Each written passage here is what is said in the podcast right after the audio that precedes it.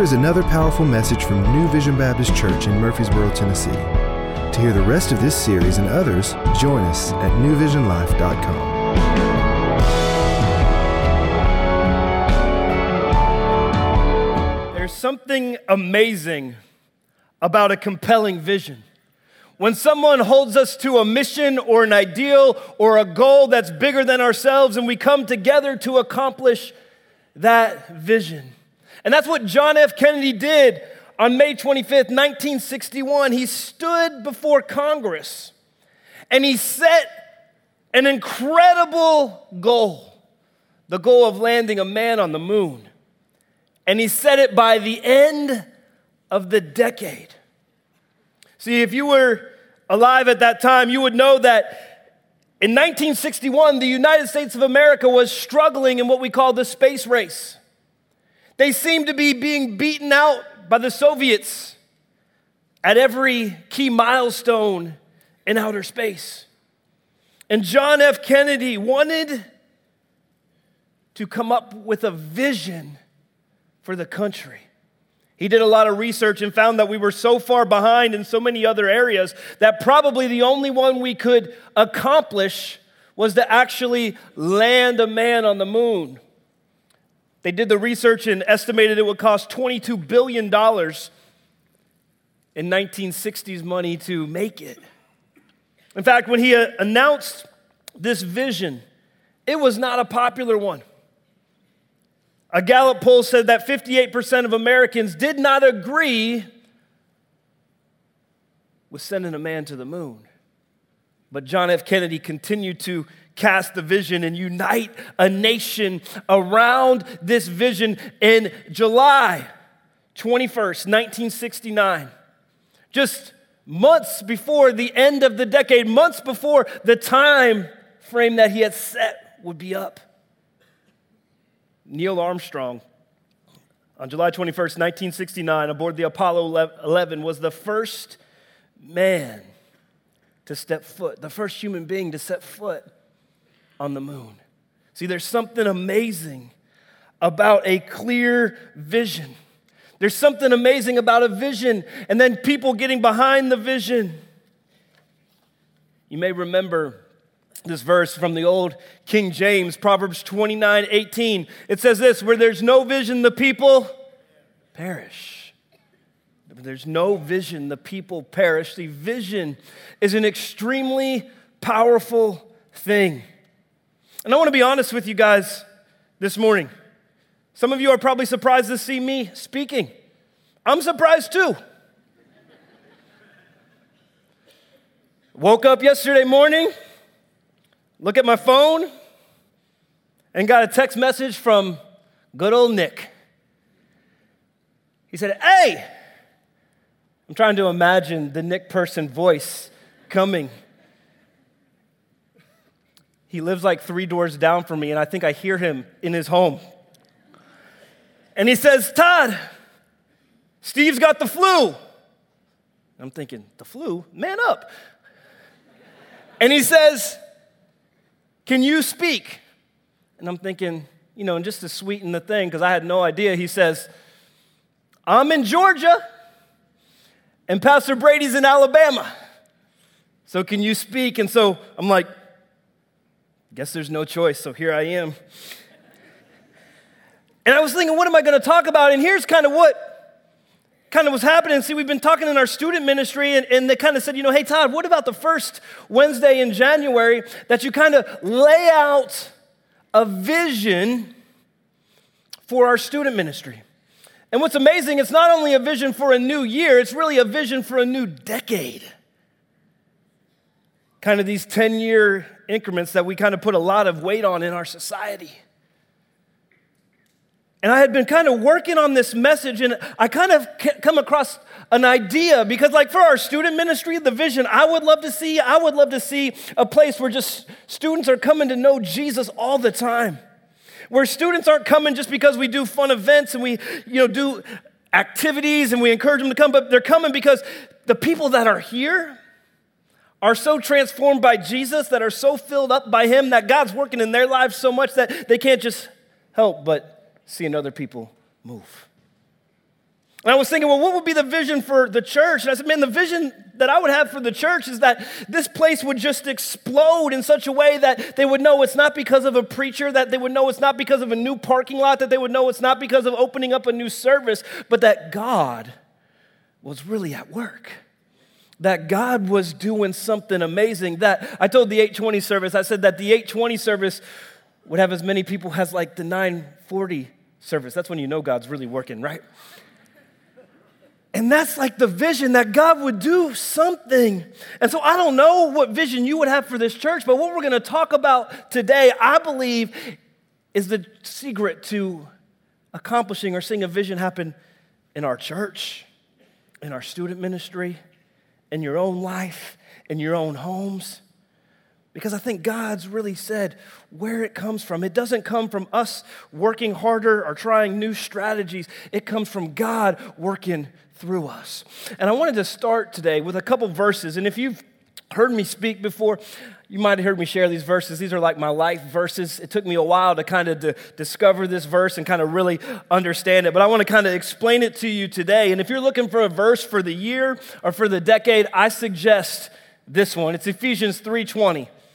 It says this, "Now to him who is able to do immeasurably more than all we ask or imagine, according to his power that is at work within us.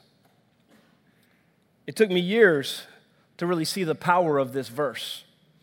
But I want to show you guys right now what I saw because I think it's so powerful. It says, Now to him, we got to stop there. Him is Jesus. Now to God. Now to God, to Jesus, who is able to do immeasurably more so, the biggest things that we can measure, it's telling us this that God can do immeasurably more, immeasurably more than what? Than all we ask. I want you to stop there and think about that for a second. If there's not a verse to encourage you to pray and talk to God and make requests, I think there's one right there. See, here's something I found out in 2019 from my own life. I kind of put God in this little box, kind of what I grew up with in church. And oh, we can't ask God that because, you know, God, we don't know if God wants to do that or, or that's maybe too big or, or you know what, you know, God, but here's what it's saying. We can ask God anything. And he says, you know what, I can do immeasurably more than what you could even ask. The biggest things we ask, he could do more, immeasurably more, even than we ask or imagine. I don't know about you but I'm one of those people that has like a big imagination. Some of y'all have a big imagination, yes? I mean, I love like the fantasy stuff, you know, like I'm so excited. Star Wars, I mean, it just came out. Haven't seen it yet, so don't spoil it. But I did see Mandalorian episode 8. If you've seen that yet, it's really cool. Uh, Disney Plus, you should get it. I don't get paid to say that, just so you know. Um, but man, I have this imagination, right? And you can imagine these things and you can imagine these big things. And here's what God says Todd, whatever you can imagine for your church, for your family, for your job, for your community, He says, I can do that and immeasurably more than that. And here's this, where it comes from it says this according to His power that is at work within us. That the power to see immeasurably more happen is already inside of us if we're a follower of Jesus. That's already living in our hearts. The God of the universe that dwells inside of us. Too many times I think we overlook that. I know I do. Now, to him who is able to do immeasurably more than all we can ask or imagine, according to his power that is at work within us. 1 John 4 4 says it like this But you belong to God, my dear children. You have already won a victory over those people because the Spirit who lives in you, the God of the universe that lives in you, is greater than the Spirit who lives in the world. And so, as we talk about vision today, and we talk about vision for the church, and vision for yourself, and vision for this next year, and vision for your family, your community, we got to start with, I think, ourselves. We got to remember that the church is not made is not a building, it's made up of individuals that come together as people that have been transformed by Jesus and work together for a common goal. That's the church. And so, since we already looked at history, I thought maybe we look at one more piece of history. It's one of the most famous images of our country. It's a World War I poster. It's got Uncle Sam, and he's pointing at the people and he says, I want you. This was used during World War I to encourage people to enlist. And at the start of World War I, the United States Army only had 133,300 soldiers, including the National Guard.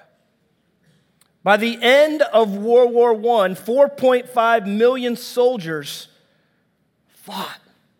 And so they created this image, and many like it. And it was to inspire the individuals. It was inspire them to say, you know what, I'm gonna come together and I'm going to do my part for my country. They printed over 4 million of these all over the United States. And I think that's kind of what God's saying to us today that if we want to see a vision happen in our lives, in our church, in our community, it's God saying, I want you. That it happens because first it starts in us. In us. Now, if you have your Bibles, I know Brad told you to go to John chapter 7. We're going to be just in two verses John chapter 7, verse 37 and 38. And it's a time where Jesus is in the city of Jerusalem. And it's an interesting time. It's a very special time. It's a feast time. It was a feast called the Feast of Tabernacles. Tabernacles is a word meaning tent. And what they would do in this feast, it would last for seven days. The feast was to commemorate the exodus from Egypt and the wilderness wandering and God providing for his people in the wilderness. And so, what they would do this time is for each day of the seven days, the people, even those who lived in Jerusalem and had a home there, would actually live in tents. Not the tents like we're thinking when you go camping. They would literally make the tents out of branches and out of um, tree limbs and leaves, and they would live in those and stay there every night just to remember what God did. And every day they would come to the temple. And every day they would have this ceremony where the high priest would take a golden pitcher and he would go down to the pool of Siloam and he would fill that pitcher up with water. And he would march to the altar and he would pour the water out over the altar to remind the people of God's provision of water in the wilderness, in the desert. And the people would recite this verse from Isaiah 12 3. It says, With joy you will draw water from the wells of salvation. And so, this feast, this celebration, is remembering what Jesus had done and remembering what God had done for his people in the wilderness, but then pointing forward to that ultimate salvation that will happen in the future through a Savior to come. And on the seventh day of the feast, it was the great day of the feast. They would do all the things the same, except instead of walking around the altar one time, they would walk around the altar seven times, remembering the battle of Jericho, where God took them out of the wilderness and into the promised land. And this is where we see Jesus. This is where this scene takes place. It says this On the last day, the climax of the festival, Jesus stood and shouted to the crowds. I want to stop here because I think there's something that maybe you do, because I know I did this a lot when I was reading the Bible. I wouldn't read it like it was there, I would just kind of read it all monotone. But there's exclamation points in this, so I want to make sure you hear it in that way. Vision this the people are walking around the temple. It's packed with people coming from all over israel to come and worship god remembering what he did and looking forward to what is to come. And they're all there worshiping. And jesus shouted to the crowds anyone who is thirsty may come to me anyone who believes in me may come and drink for the scriptures declare rivers of living water will flow from his heart. So Jesus is making a bold proclamation that yes, there was water that saved people physically in the wilderness, but now there's a water that's going to save people spiritually and eternally. And here's what he's saying. Here's what you got to get today. This is where I want us to kind of come into a point right here that Jesus is saying, I will fill you up, that I will satisfy you. But here's what he says rivers of living water will flow from his heart. That God fills us up with His Spirit, but it's not something that we're just supposed to hold to ourselves and guard on our own. It's supposed to flow through us to those around us. It explodes out of us. In John chapter 4, you may remember it's a story about a Samaritan woman, and Jesus is sitting at the well, and they have a discussion about water. And it goes from physical water in the well to eternal water. And Jesus says, If you would come and drink from me, you will never thirst again, and you'll have water that bubbles up to eternal life. And if you remember the story, the lady says, I want the drink. Give me that water. And it's very interesting because as soon as she gets that water, as soon as she says, like, accepts Jesus and receives what he's offering, she runs back and she tells her whole village. And they come out to meet Jesus. And here's what's interesting Jesus doesn't say, okay, now that you got the water, you got to go tell somebody else. Mm-mm. She receives it, and it just is exploding out of her. It's just the overflow. It's not because Jesus said anything. It's not because he wanted to have this evangelism strategy. He wanted to reach this town. No, it's because she was so full. It was so inside of her that it just exploded out. And I believe if we want to see any vision happen in our lives, in our church, in our community, it doesn't happen because we have great preaching. It doesn't happen because we have good music. It doesn't happen because we have new parking. It happens because God's worked in us and it's just exploding out of us. John 10 10 says it this way The thief, Satan, comes only in order to steal and kill and destroy. I come that they may have and enjoy life and have it in abundance to the full till it overflows. And so, as I was thinking about what's the vision for the students, I, I kind of got sidetracked is thinking, how do we accomplish this vision? And here's what I think happens it happens because God is such at work in us that we're so satisfied with Jesus, that we're so full of His Spirit that it's just overflowing onto those around us. I think that's the key for any vision you have, anything you want to see happen. If you want to write something down this morning, I think you can write this one down. It's that Jesus works in you to work through you to work around you. Let me say it again. If you notice, I also made some hand motions for this. Jesus works in you, to work through you, to work around you. If you want to see something happen in your home, with your kids, in your work, in our church, in your business, in your community, in your neighborhood, first, Let's make sure Jesus is working in us. Let's make sure he's filling us up. And then he can work through us to those around us. See, I believe if God's gonna do something amazing, it's gonna happen from the overflow of what he's doing in our own hearts, in our own lives. Let me show you kind of what I'm talking about this morning. I got a cup here, and I want this cup to kind of represent your life if you're a follower of Jesus. I wanted to have cups for everyone, but you know, it was last minute, so, so you just have to imagine this with me. But here's what I see happening. Here's what Jesus says happening. We saw it in John 7, we see it in John 4, we see it in John 10 10. He's saying that if this is your life, my spirit, that I'm going to flow into you. And it doesn't just say, I'll give you a little bit and you got to be good. No, he says, I'm going to fill to where you're overflowing and it just keeps spilling out to where it's spilling over the top and it's affecting everywhere around us. If we want to see that vision accomplished, it's because we're so filled that God is first working in us so that He can work through us, so that it overflows to those around us. And so, a question we have to ask ourselves it's a question I'm asking myself is this How full is my cup?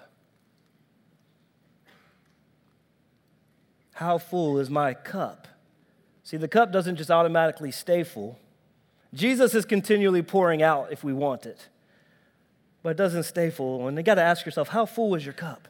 Some of us right now, maybe your cup's really full and you're overflowing. That's awesome.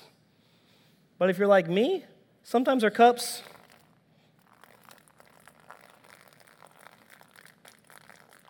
aren't really that full. And if we want to see God do something big, if we want to see God do something amazing, it has to come from a full cup.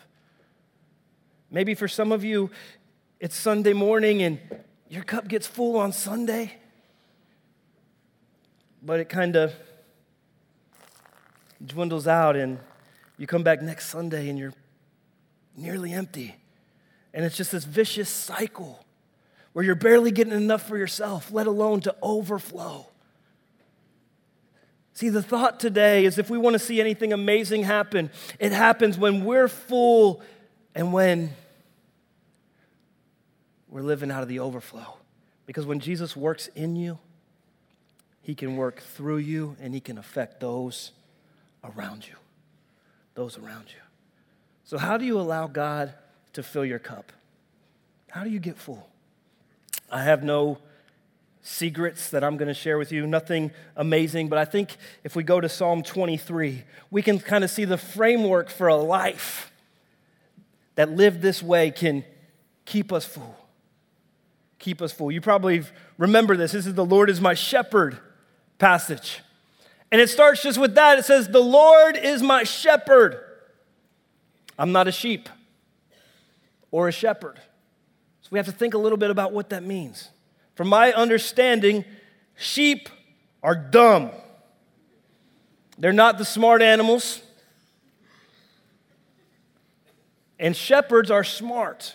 And when you say, The Lord is my shepherd, a sheep is totally dependent on his shepherd for his sustenance, for his living. If a sheep does not have a shepherd, it's not going to survive on its own. And what it's saying here that we first say, The Lord is my shepherd. That I'm going to you, God, for you to fill me up. And I'm putting my life in your hands, in your control.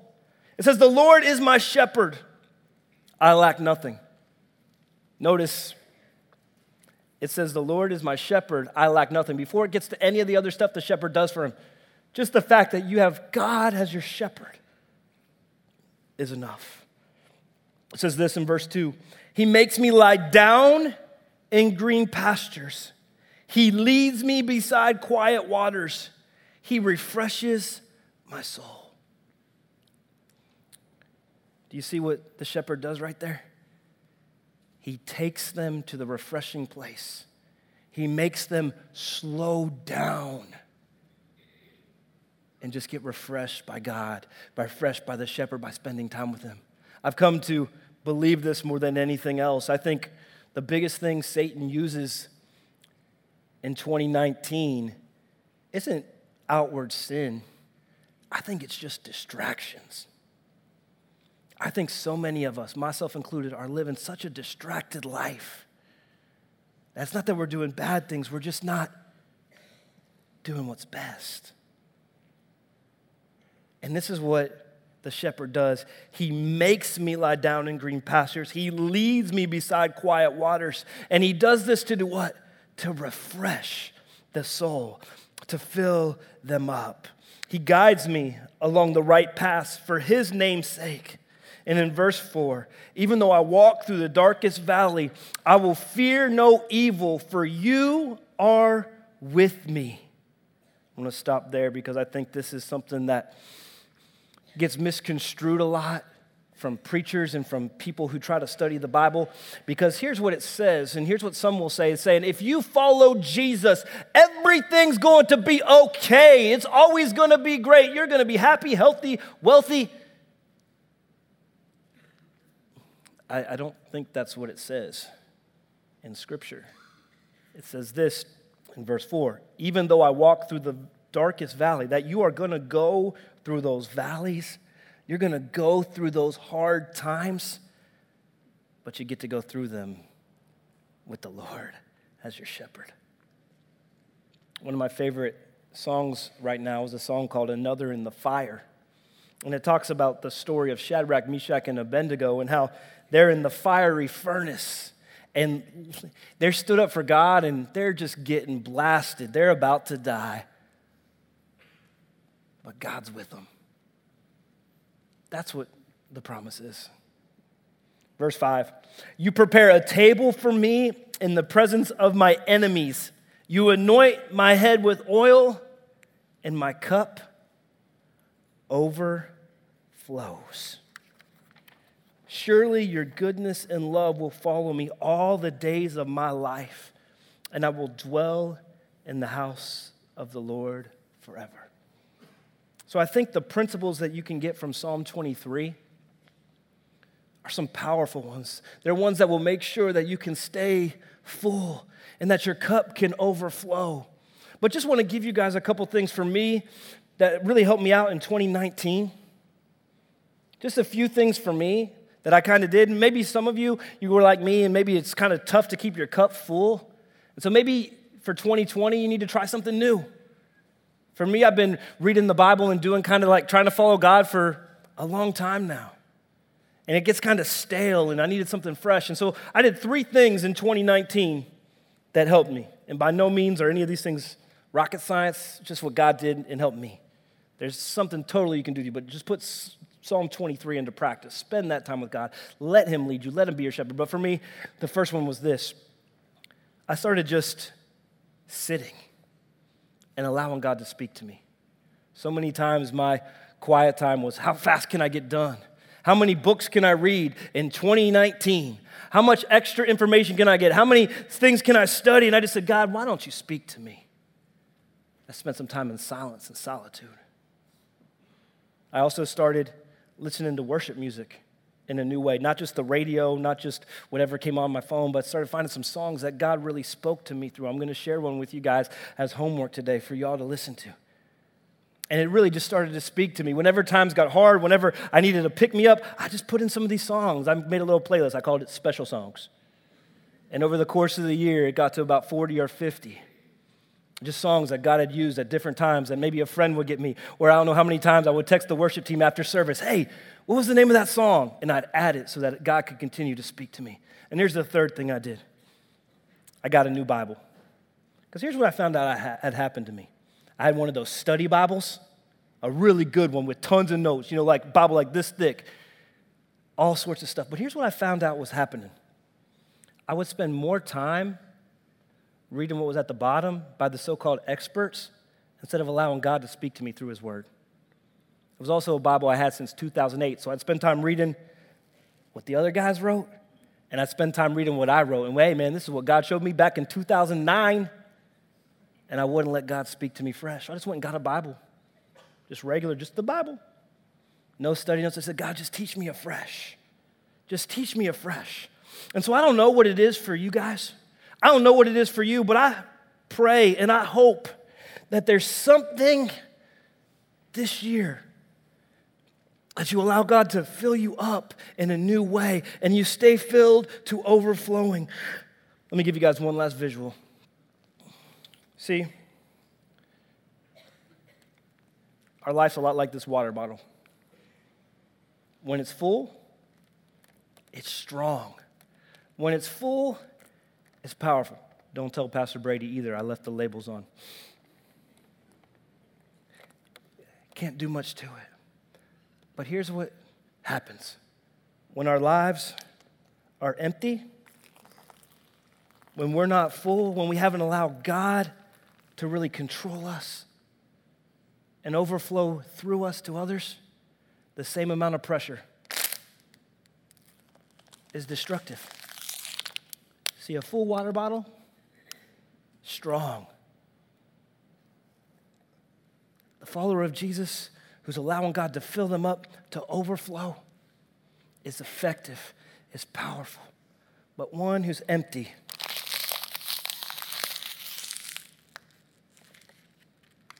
it's when the trials hit, the pressures, life, the circumstances are the same. But when you're not filled up with Jesus,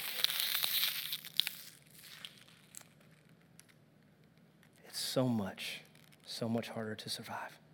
So, 2020, I want to ask you guys how full is your cup? How full is it? Is it overflowing?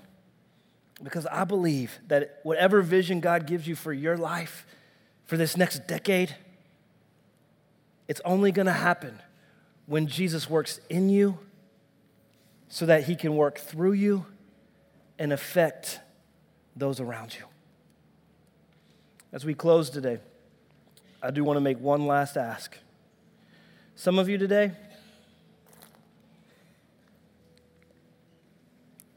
you may not really even have a cup. Meaning, maybe there's never been a time where you've asked Jesus to come into your life, to forgive you, to satisfy your thirst. And so maybe you're like those people in John chapter 7. You're here at this great gathering, but you're extremely thirsty because you've never allowed God to fill you up. And if that's you today, and you may be interested in taking the next step or knowing what it's like to be satisfied, to be filled, to overflowing. If that's you this morning, there's a number that'll come up on the screens. And it's just something you can just text in and just tell something to say, I want to know more about how I can take a drink. Would you guys pray with me, please? God, I don't know where everyone is today, but I would imagine if everyone's like me, it's a struggle to stay filled up. Even when we know that you offer just to pour out your spirit to overflowing. And God, I want to pray that God, that you would give us a vision of what you want for our lives, of what you want for our church, of how we play a part in that, God. But more than anything today, let us remember that if we want to see work outside of us, it has to start with you working in us. And that the vision is just accomplished through the overflow. And God, for those who don't know you today in that drink, I pray that they would. I pray that they would come to you thirsty and that they would just know that you can fill them up to overflowing. God, may we overflow and may we just see the amazing things that you'll do in this community, in our families, and in this world. In your son's name, amen. Thanks for tuning in. If you enjoyed this message, we'd like to invite you to one of our Sunday morning services. We meet at 8:20, 9:40, and 11 a.m. If you would like more information or would like to watch or listen to more of our services, please visit us online at newvisionlive.com. This broadcast is brought to you by New Vision Baptist Church, where our mission is guiding people to lives of gospel transformation.